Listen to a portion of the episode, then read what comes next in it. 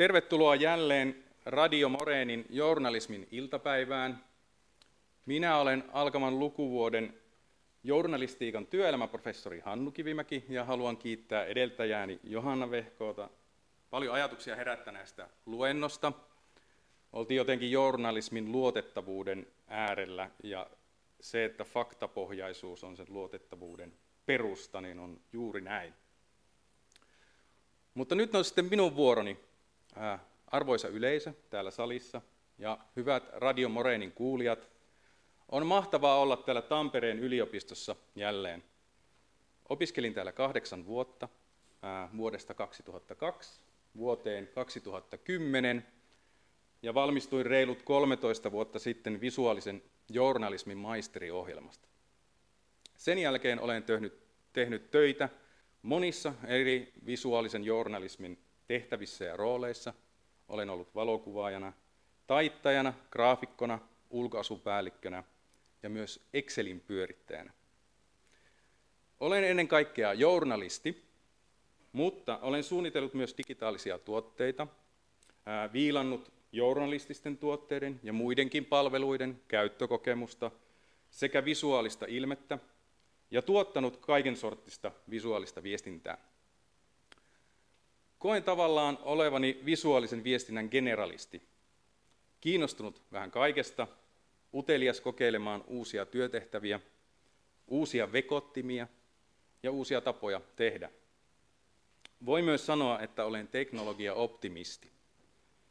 Ja samaan hengenvetoon pitää myös todeta, että pidän teknologiakriittisyyttä tärkeänä hypetystä hillitsevänä voimana. Kaikkea journalistista ja muuta työtä on yhdistänyt tämä otsikkona oleva kysymys, mikä näkyy nyt ruudulla. Ja se kysymys on, kuinka lisätä ymmärrystä visuaalisin keinoin. Olen nimittäin huomannut usein kysyväni, niin itseltäni kuin kollegoiltani, journalististen juttujen ja muidenkin projektien työstämisen yhteydessä, niin tekstin visuaalisuuden kuin esitystapojen yhteydessä, lisääkö tämä ymmärrystä? Ja on usein sitten ryydittänyt tätä pohdintaa myös tämmöisillä lisäkysymyksillä. Onko helposti omaksuttavissa? Miten nopeasti ymmärrän?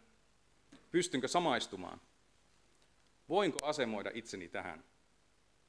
Ja sitten vielä on pohtinut, miten tähän saataisiin vähän fjongaa. Tämä termi pitää vielä avata myöhemmin, mutta mä palaan siihen esityksen loppupuolella.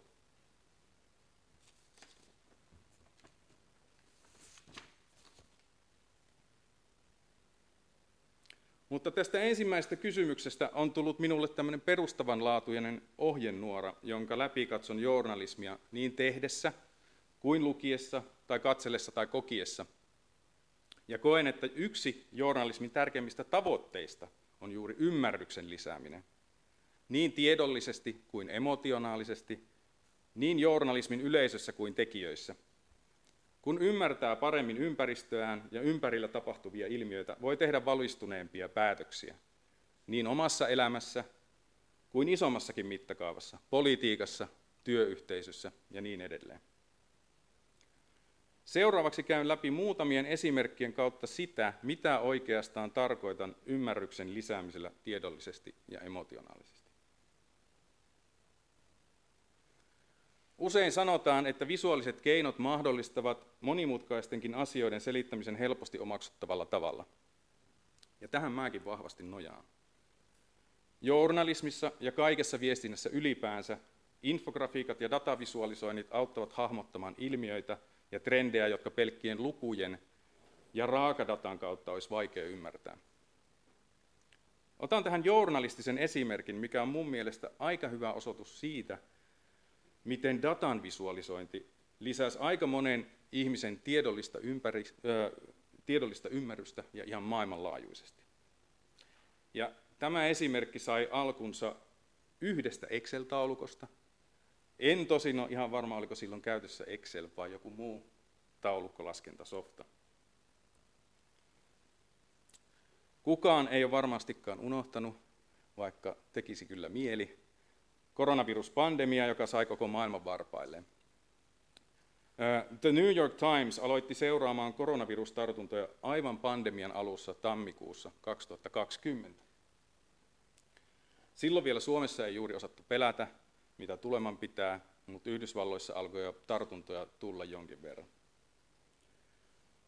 Timesin toimituksessa kotimaan uutisten toimittaja Monika Davy pyysi Chicagon kirjeenvaihtaja Mitch Smithia alkaa keräämään tietoja jokaisesta yksittäisestä koronavirustapauksesta Yhdysvalloissa. Rivi kerrallaan ja käsipelillä toimittajat alkoivat sitten kerätä tietoja tartuntojen määristä, tartuntoja saaneiden iästä, paikkakunnasta, sukupuolesta ja oireiden vakavuudesta.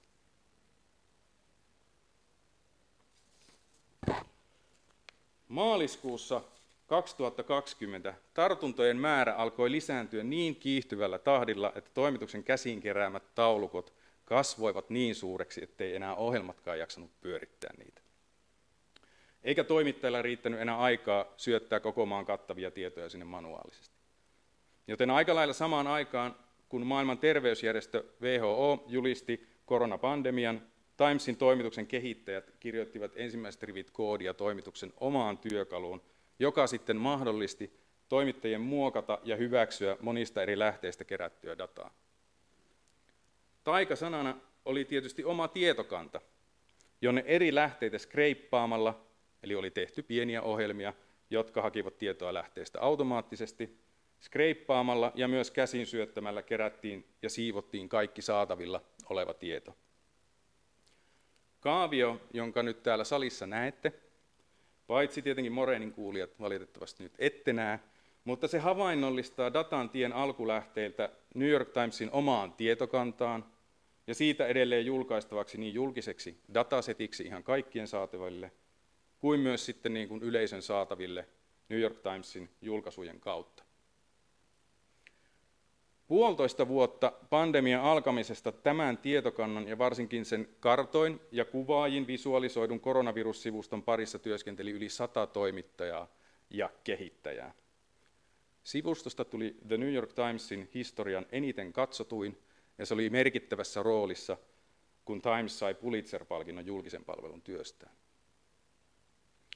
Ja lopulta sivustolla oli valtavasti koronaan liittyvää dataa, ei pelkästään tartunnoista – vaan myös kuolleiden määristä, sairaalahoidossa olevista, rokotekattavuudesta, koronatesteistä ja monesta, monesta muusta.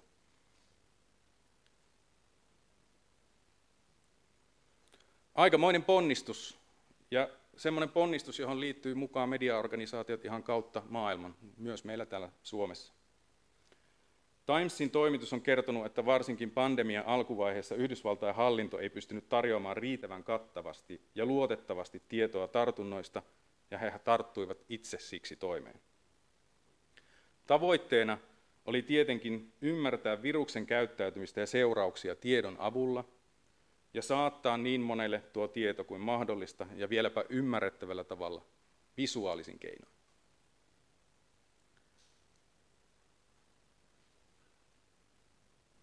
Koronakäyrät piirtyivät varmasti ihan meidän kaikkien tajuntaan niin syvälle, että niitä näki unissaankin.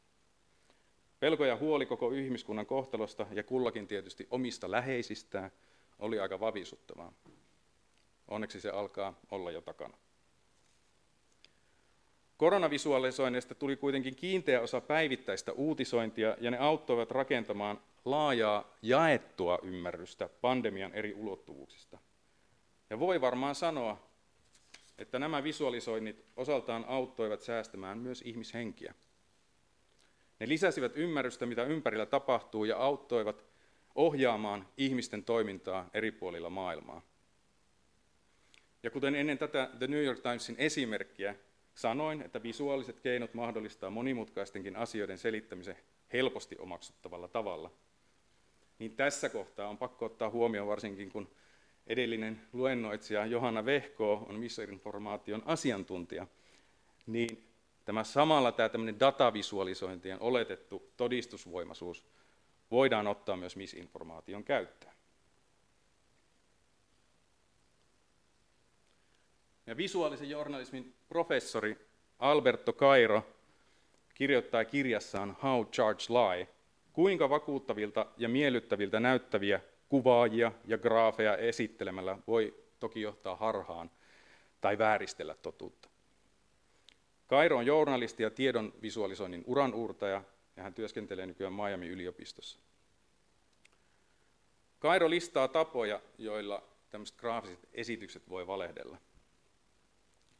Ne voi olla lähtökohtaisesti ihan vain surkeita, ne on huonosti suunniteltuja. Ne näyttää asioita sillä tavalla, että niistä ei oikein ymmärrä mitään. Mutta ne voi just käyttää myös väärää dataa. Ne voi näyttää liian vähän tai liian paljon dataa. Ne voi peittää tai sekoittaa epävarmuuden.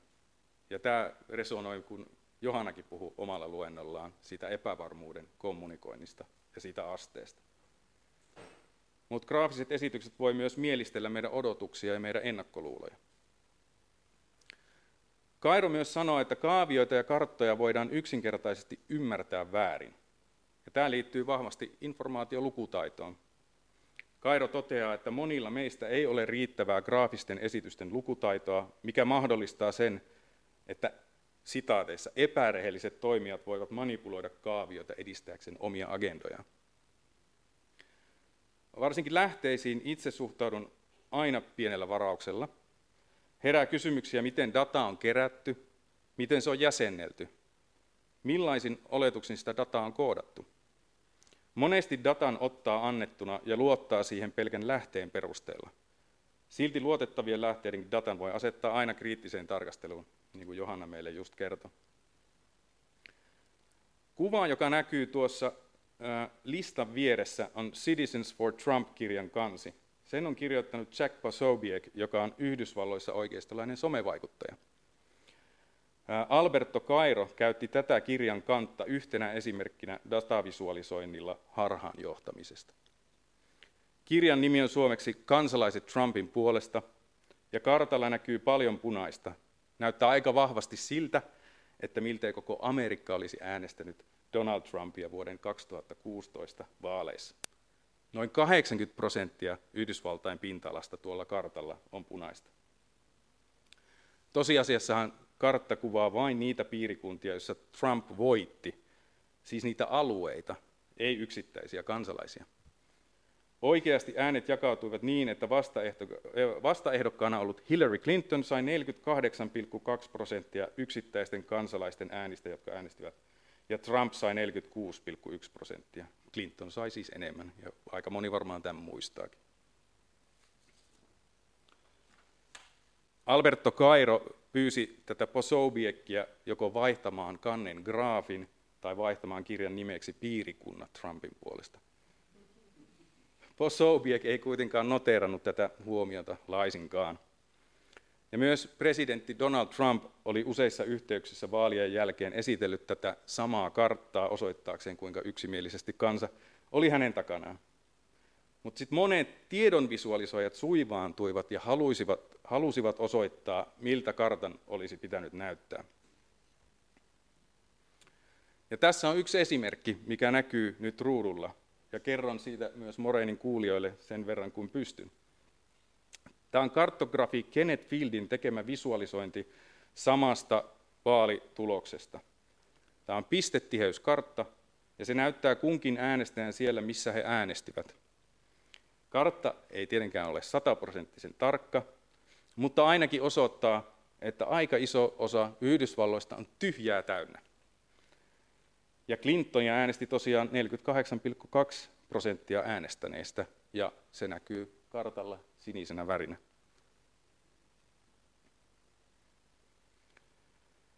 Journalismin tehtävä monissa eri muodoissaan ja esitystavoissaan onkin lisätä ymmärrystä niin, että faktat on tarkistettu. Ja graafit otsikoidaan niin, että ne kuvaavat niiden sisältöä vääristelemättä. Ja on tosiaankin ihan samaa mieltä, että faktan tarkistus tulisi olla kiinteä osa toimituksellista prosessia ja journalismin koulutusta. Palaan vielä kuitenkin näihin ydinkysymyksiin tästä tiedollisesta ymmärryksestä. Näitä kysyn. Onko helposti omaksuttavissa, miten hyvin ymmärrän, miten nopeasti ymmärrän ja ymmärsinkö sittenkään?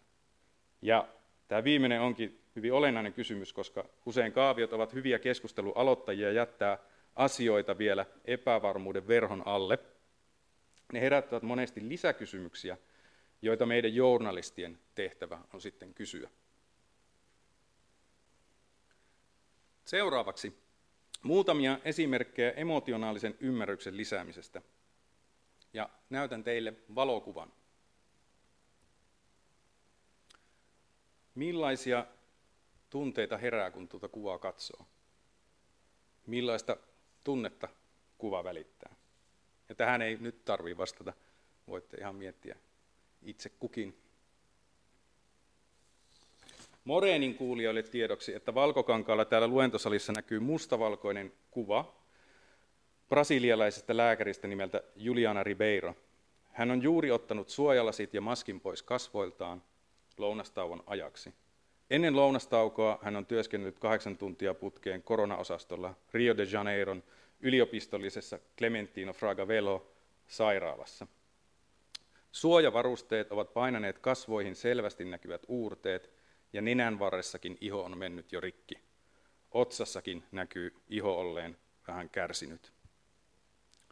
Tämän kuvan on ottanut luontokuvaaja Ari Bassus ja hän voitti kuvalla maailman rahakkaimman valokuvauspalkinnon Hamdan International Photography Awardin, joka arvo on 120 000 dollaria.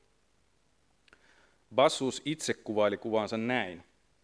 Ribeiron piirteet kuvastavat suurta ponnistelua ja äärimmäistä väsymystä, joka johtuu inhimillisestä sitoutumisesta hänen moraalisiin velvollisuuksiinsa.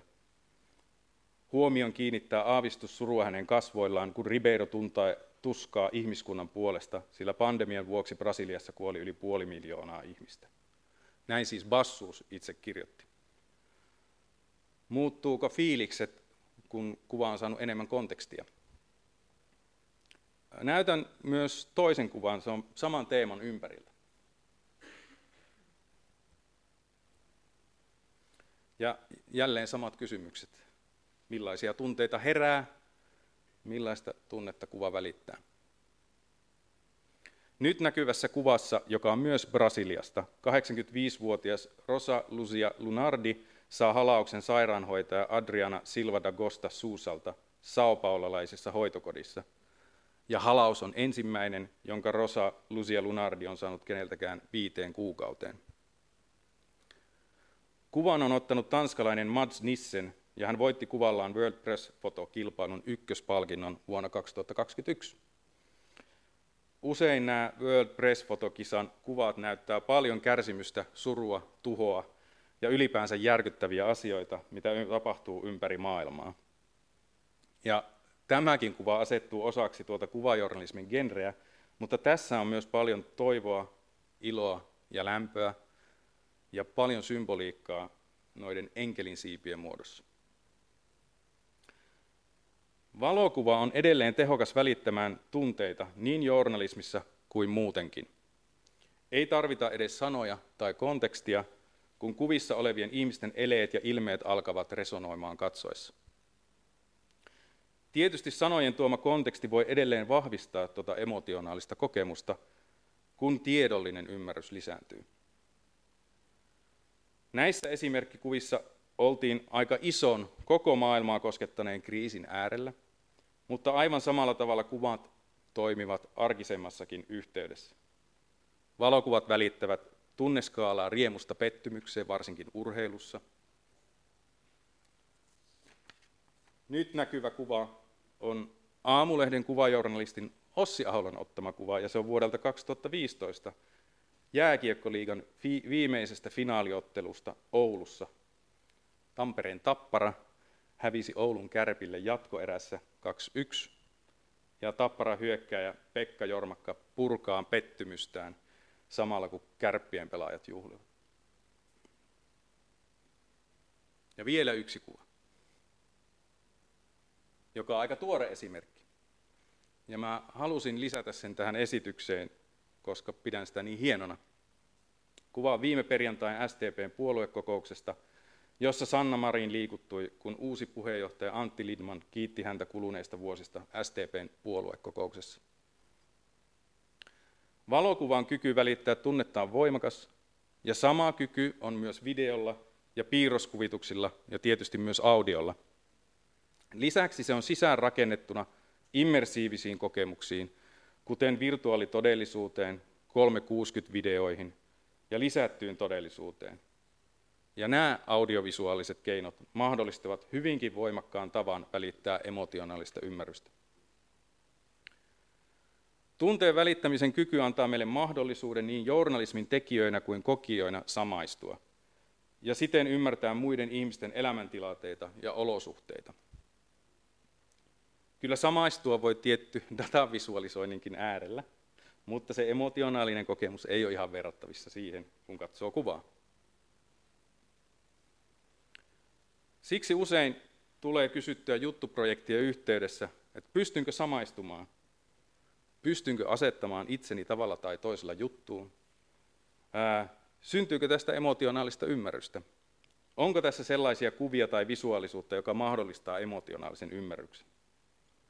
Ja totta kai emotionaalista ymmärrystä voi tuottaa myös tekstillä, mutta kuva on aina aika ylivoimainen tekstiin verrattuna.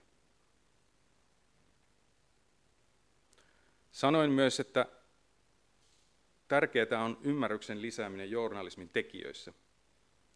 Ja mitä tämä nyt sitten tarkoittaa?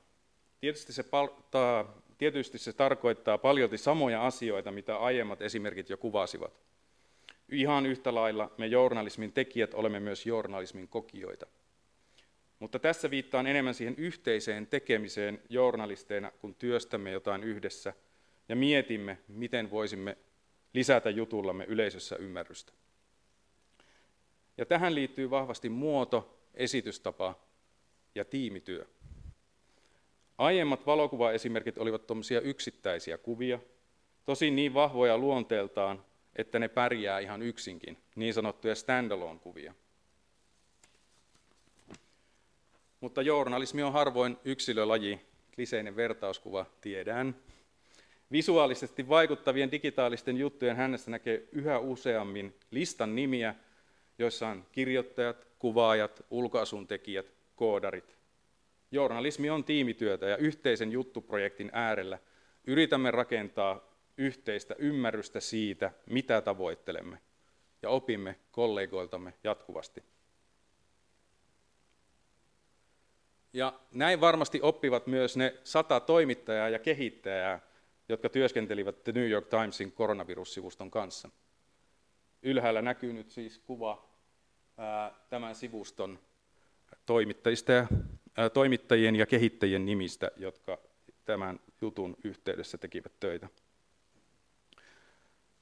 Mutta tämä tämmöinen oppiminen toimii, vaikka tiimin koko olisi kaksi, viisi tai enemmän. Haastattelemme, pengomme dataa, suunnittelemme, mitä kuvaamme tai visualisoimme, pohdimme yhdessä sitä kokonaisuutta. Millaiseen muotoon jutun teemme, mitä asioita otamme mukaan, mitä jätämme pois. Päätämme, milloin juttu on valmis. Yhteisen juttuprosessin aikana lisäämme pala palalta kokonaisempaa ymmärrystä siitä aiheesta, minkä parissa työskentelemme, ja pyrimme välittämään sen eteenpäin. Tätä yhteistä tekemistä ja tiimityötä haluan nostaa esiin opetuksessa, jossa olen vuoden aikana mukana. Kannustan varsinkin teitä opiskelijat tuomaan esiin mielipiteitänne, mielipiteitänne ja näkemyksiänne mahdollisimman paljon. Se lisää meidän yhteistä ymmärrystä. Ja lupasin vielä palata tähän yhteen termiin, eli fjongaa. Ja tähän kuulostaa tosi tieteelliseltä. Tämä on tämmöinen termi, jonka mä omaksuin Aamulehden urani alkuvaiheilla Aamulehden kuvapäälliköltä Lauri Kaisanlahdelta. Jotkut saattavat tuntea hänet täälläkin.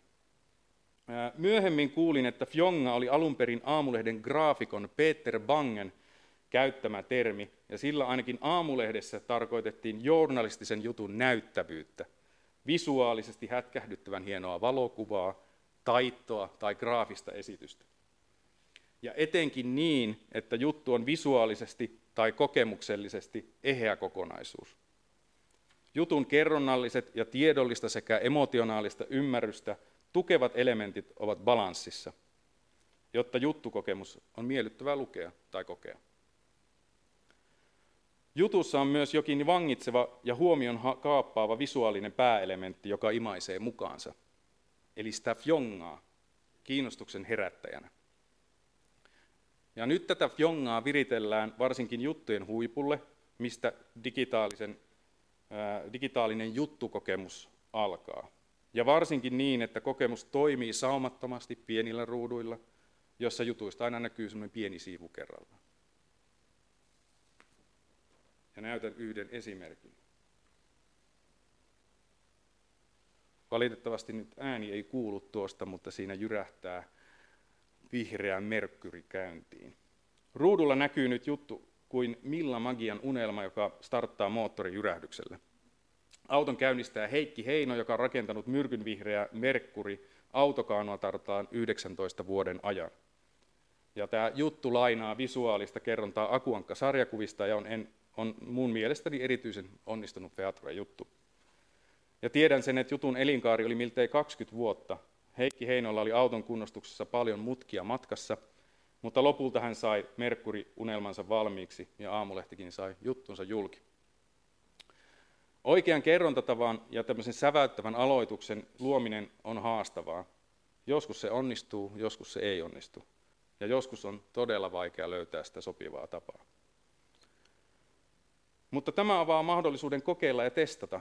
Ja digitaalisessa ympäristössä journalismi on palvelu siinä, missä muutkin digitaaliset palvelut. Ja ne ovat jatkuvan kehityksen kohteena. Ja mä olen sitä mieltä, että erinomainen journalismi syntyy tämmöisen kokeilemisen, erehtymisen, analyysin, uudelleenarvioinnin ja muokkaamisen toistuvalla kehällä, niin isossa kuin pienessäkin mittakaavassa. Ja kokeilemalla riittävän useasti se fjongakin kiertyy usein kohdilleen. Rohkaisen siis meitä kaikkia olemaan uteliaita ja kokeilemaan uusia keinoja journalismissa, niin visuaalisia keinoja kuin muitakin kerronnallisia keinoja tai vuorovaikutuksellisia keinoja kaikkea, mitä digitaalinen maailma ja teknologia meille mahdollistaa. Ja pyrin tähän myös itse tämän vuoden aikana työelämäprofessorina. Ja vielä ihan, ihan lopuksi, että mitä pitäisi jäädä käteen. Journalismin ytimessä on tiedollisen ymmärryksen lisääminen, ja infografiikat ja datavisut on siihen hyviä keinoja mutta myös informaatiolukutaito korostuu niin tekijöiden kuin yleisön osalta. Kuvallisuus on taas keino emotionaalisen ymmärryksen lisäämisessä ja jopa ilman tekstin antamaa kontekstia. Tiimityö, yhteistyössä muodostettu jaettu ymmärrys mahdollistaa vaikuttavan journalismin tekemisen. Ja se fjonga, se syntyy luovuuden ja kokeilun kautta. Kiitoksia kuulijoille täällä salissa ja Radio Moreenin äänellä.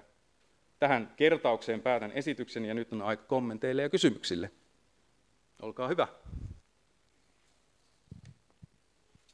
Moreenin kuulijoille esittäydyttäköön, vaikka olin tuossa jo aiemmin pitkään äänessä, eli Johanna Vehko. Ähm, Mulle tuli mieleen tosta, varsinkin tuosta Fjongasta ja tuommoisista näyttävistä verkkojutuista, niin – Joskus reilu kymmenen vuotta sitten oli hirveän muodikasta tehdä tämmöisiä se oikeastaan lähti siitä, kun, tai ehkä näyttävin ensimmäinen esimerkki oli New York Timesin tämmöinen juttu kuin Snowfalling. Ja se oli jopa niin ähm, tunnettu, että siitä tuli niinku termi tälle, että puhuttiin snowfallauksesta esimerkiksi, ja että tehdään tämmöisiä niinku näyttäviä, Hesari kutsui niitä erikoistaitoiksi. Ja siihen aikaan ajateltiin tosi paljon, että että niin kuin varsinkin pitkässä narratiivisessa journalismissa haluttiin käyttää tällaisia näyttäviä visuaalisia keinoja. Ää, niihin laitettiin niin kuin tekstin väliin video esimerkiksi ja monia, monia muita tämmöisiä juttuja. Ja samoihin aikoihin itse olin perustamassa longplayta, joka, joka tota, nimenomaan ui aivan vastavirtaan tässä kehityksessä. Et me ruvettiin julkaisemaan pitkää narratiivista journalismia ilman kuvia. Et ei, niin kuin, ei kuvan kuvaa ole missään paitsi jutun kansikuva. Ja tota, me itse ajateltiin niin, että, että meidän lukijat halusivat nimenomaan immersiivisen kokemuksen siitä tekstistä. Ja että he halusivat nimenomaan, että heidän sitä siihen tarinaan ja juttuun uppoutumistaan ei keskeytetä esimerkiksi sillä, että joku video lähtee yhtäkkiä pyörimään. Ää, mitä sä ajattelet tästä snowfallauksesta ja, ja miksi, tota, miksi niitä sen tyyppisiä NS-erikoistaittoja ei oikeastaan enää näe? Ää, no kyllä niitä itse asiassa vielä näkee, mutta Mut ne on niin vähän paljon. eri muotoisia. Niin. Mutta joo, kiitos hyvästä kysymyksestä. Ja just mun mielestä tässä on enemmän kyse ehkä just tämmöistä journalismin eri genreistä. Mä koen, että esimerkiksi Longplay on vähän tämmöinen Suomen The Atlantic tai The New Yorker, että sen niin kuin formaatti on juuri se, että on pitkiä tekstejä, joiden äärelle voi niin kuin keskittymällä uppoutua. Ja, ja sitten taas tämmöinen visuaalinen journalismi, joka hyödyntää erilaisia visuaalisen kerronnan keinoja, on taas toinenlainen genre. Ja mä itse pidän sit, että miksi visuaalisen journalismin merkitys jotenkin korostuu, niin meillä on puhuttu aika paljon myös siitä niin kuin suomalaisessa yhteiskunnassa, että suomalainen lukutaito heikkenee nuorten keskuudessa. Ja, ja tavallaan journalismin saavutettavuuskin heikkenee sitä kautta. Et sitten visuaalisen kerronnan keinot on niin kuin tapa mahdollistaa sit niin kuin kuitenkin tämmöinen journalistisen ymmärryksen lisääminen ja siis tiedollisen ymmärryksen lisääminen sit niissäkin niin kuin tota, ryhmissä, joissa esimerkiksi lukutaito on heikko. Mutta sitä snowfallauksesta, niin joo, tunnen, tunnen tämän tota, jutun ja se oli tosi pitkään just tämmöinen termi, että käytettiin. Mutta se oli ehkä semmoinen ensimmäinen, jossa käytettiin vähän niin kuin kaikki kikat kerralla tyyppinen, jolla niin kuin ehkä sitten myös niin kuin osoitetaan vaan, että tähän kaikkeen pystytään. Mutta niin visuaalisessa journalismissa myös semmoinen tyylitaju ja myös se genretaju on tärkeä, että käytetään niitä keinoja, jotka sopii siihen aiheeseen ja jotka oikeasti tuo jotain lisää siihen juttuun ja jotka oikeasti välittää sitä tiedollista ymmärrystä tai sitä emotionaalista ymmärrystä. Et kyllähän edelleenkin sanoit, että Hesarilla on erikoisartikkelit silloin aiemmin, mutta nythän heillä on tämmöiset ytimessä jutut, jotka aika monet niistä kuitenkin toteuttaa semmoista, voisi sanoa, että ne on jollain tavalla sen Snowfall-artikkelin perillisiä mutta niissä on yleensä keskitytty sitten johonkin yhteen visuaaliseen kerrontatapaan, ja eikä semmoiseen, että pistetään kaikki kerralla. Mun esimerkki tuossa aamulehdestä, niin se oli taas semmoinen aika räiskyvä, mutta se oli samalla myös ehkä semmoinen ää, hauska ja kevytkin, että sitten se pitää miettiä tavallaan mikä sopii mihinkäkin. Moi, Tuomas Massa täältä kysyy, tota, mitä sä oot mieltä niin kuin visuaalisena, tai vähän tuossa just sivuttiinkin, tota, että miten tekstiä rytmittävänä elementtinä tavallaan. Nythän sä ehkä puhuit siitä, että se itsessään on jo kerronnallinen asia. Miten sä itse tasapainotat näitä, näitä osioita, koska just välillä tuntuu, että se katkaisee sen, sen tekstin, ja tämänkin varmaan voi tehdä monella lailla. Miten sä itse näet tämän niin kuin yhteistyön niin kuin tekstin ja sitten sen visuaalisen kanssa? Nyt ehkä enemmän tässä puhussa keskityt vaan siihen visuaaliseen puoleen, niin miten näiden yhdistäminen niin kuin rytmillisenä kokonaisuutena, varsinkin jos tekee pitempää juttua? se riippuu paljolti myös siitä alustasta, millä sitä juttua julkaisee. Esimerkiksi nyt ajatellaan kaupallista mediaa, niin heidän niin kuin julkaisualustat on myös, sit, myös mainosten niin kuin täplittämiä. Ja se taas vaikuttaa myös siihen lukukokemukseen, jos ajatellaan pieniä ruutuja. Mutta mä ajattelen sitä, että se on, se on semmoinen taiteen laji rytmittää just tavallaan tekstielementit ja visuaaliset elementit niin, että se lukukokemus säilyy semmoisena jouhevana. Ja, ja se sillä tavalla just, että jos tavallaan tämmöistä visuaalista niin kuin ilotulitusta tuo liian paljon, niin sehän, sehän niin kuin vie mielenkiinnon sillä tavalla, että siinä ylikulutetaan ne kaikki keinot.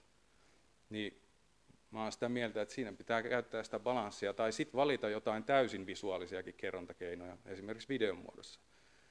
Tai ajatellaan, että aika paljon nyt jotkut mediatalot hyödyntää esimerkiksi ää, hyvin niin kuin somesta tuttuja tämmöisiä niin korttikerrontaa, että näytetään joitain asioita kerralla ja yhdistetään siihen lyhyt teksti. Nehän on taas niin kuin hyviä tämmöisiä niin kuin pintaymmärryksen lisääjiä, mutta että jos tavoitellaan, niin kuin, että journalismi, varsinkin longplayn kaltaiset artikkelit, niin ne antaa semmoista syvää ymmärrystä ja se vaatii perehtymistä.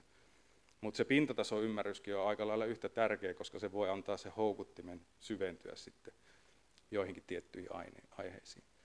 Mutta se on siis, sanotaan näin tälleen, että se on taittajat tietää, miten hyvin niin teksti, ja, teksti ja kuva suhteutuu keskenään, että he on niin kuin tavallaan siinä tämmöisiä kädentaitajia, jotka niin kuin osaa rytmittää sitten sitä tekstiä ja kuvaa sillä tavalla, että se tuntuu semmoiselta imevältä, että se niin kuin imaisee se siis juttu mukaansa ja ei katkee. Aina se ei onnistu. Joskus tulee niitä juttuja, että tähän se vaan katkee. Joo, mä oon tota, ihan vaan tämmöinen sivuainen nobody, mutta esittelen nyt kuitenkin itseni, eli Evelina Niskanen. Ja mä mietin, että mitä sä ajattelet sellaisesta, jos jollain asiantuntijalla vähän rupeaa tyyli toistaan itteensä. Näin ainakin lukijana aamulehdessä tai kai se sitten Hesarista tulee, mutta siellä on semmoinen yksi graafikko, joka mulla pistää aina todella pahasti silmään. Voi olla, että mä en lue sitä juttua, koska mua ärsyttää se kuvitus niin kovasti. Tai sitten mä vaan niin katon eka kuvan ja okei, täällä on taas tämä henkilö X-asialla, katon, juu, kyllä se oli just se. Että tota, miten tämmöiseen suhtaudutaan, että, että on tosi jotenkin tunnistettavissa oleva tekijä tai tyyli jotenkin toistaa itteensä. Vielä haluan kysyä, että onko siis kyseessä, että on joku kuvitus, graafinen kuvitus, vai onko se joku muu? Graafinen kuvitus. Graafinen kuvitus. No useinhan siis kuvittajilla on se just se tietynlainen kädenjälki, ja se on joko vahvuus tai sitten se voi olla myös sellainen tekijä, joka ärsyttää. Ja, ja ne on taas sit, niin kuin liittyy meidän kaikkeen niin kuin, ää, millä tavalla me katsotaan esimerkiksi taidetta tai, tai graafisia esityksiä tai just jotain kuvituksia, että siinä sitten myös se katsojan mieltymykset ja oma tausta niin kuin sitten heijastuu siihen, että minkälaisen kokemuksen siitä saa. Joku toinenhan saattaa vaikka pitää niitä tosi hyvinäkin. Mutta lähinnä ehkä se, että onko se niinku tavoiteltavaa vai pitäisikö se niinku välttää sitä, että tämä esimerkiksi on semmoinen, että ne on aina kollaaseja. Että et, niin kuin tavallaan itsellä voisi ajatella, että koittaisi vähän niin kuin eri, eri juttuja, mutta tota, onko se niin kuin enemmän, että halutaankin, että, että tunnistetaan, että kuka on kyseessä, kuka on tekijä? No tietenkin se tunnistettavuus on niin kuin positiivinen äh, jossain mielessä, mutta sitten tietenkin tämmöinen et maneerit on sitten taas toinen asia, että jos maneerit on niin kuvituksissakin aina samankaltaiset, niin kyllähän se on vähän toisteista ja tylsää jossain mielessä. Nyt, nyt on vaikea tietenkin niin tarttua tuohon, kun ei ole nähnyt, että minkälaista kuvituksesta nyt puhut, mutta ymmärrän se, että mun mielestä siinä tasapainoillaan sen oman tyyli ja maneerien niin välimaastossa. Ja sitten semmoinen tietenkin, jos aina käyttää samaa tyyliä, niin kyllä se alkaa vähän tuntua ehkä tylsältä. Onko siellä vielä takarivissä kysymyksiä vai?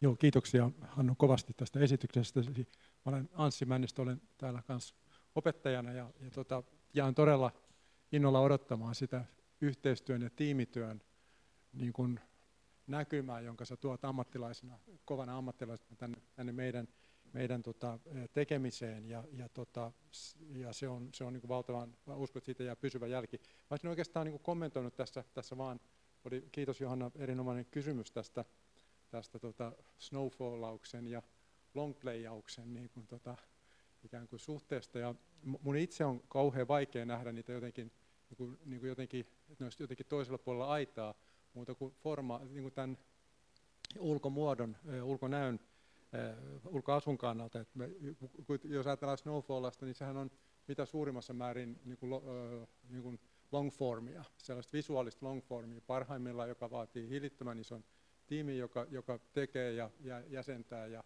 ja tota, tekee, tekee niin iso, iso työtä. Ja jollain tavalla, mikä Snowfalliin, joka oli siis tällaisen multimediakerronnan, on, on siis multimediakerronnan tämmöinen moderni merkkipaalu, niin se, se oli vastaus myös tähän mobile first aikakauden, eli mobiili ensinnä aikakauden tulemiseen ja, ja, tuota, ja sellainen, sellainen, että siinä näytettiin oikeastaan, että että kun taikurille annetaan, annetaan, taikureille annetaan niin koko platformi käyttöön, että mitä on mahdollista saada. Ja, ja minusta oli hyvä havainto, että, että ehkä ei sellaisenaan, että harvemmin niitä nähdään, mutta taas toisinpäin, että yhä useammassa tällaisessa mobiili tota niin, kerronnan niin kuin vähän pidemmässä jutussa jotain näitä osia, osia on. Ja yhteistä sille, että sellainen niin kuin pitkäaikaisesti kiinnostava kerronta, eikä mitään niin kuin päiväperhosia, mitä, mitä tässä tehdään, niin tässä mä itse, itse ajattelen tästä näin, mutta hieno, hieno kuulla, mitä, mitä opiskelijat täällä myös ajattelevat. Kiitoksia.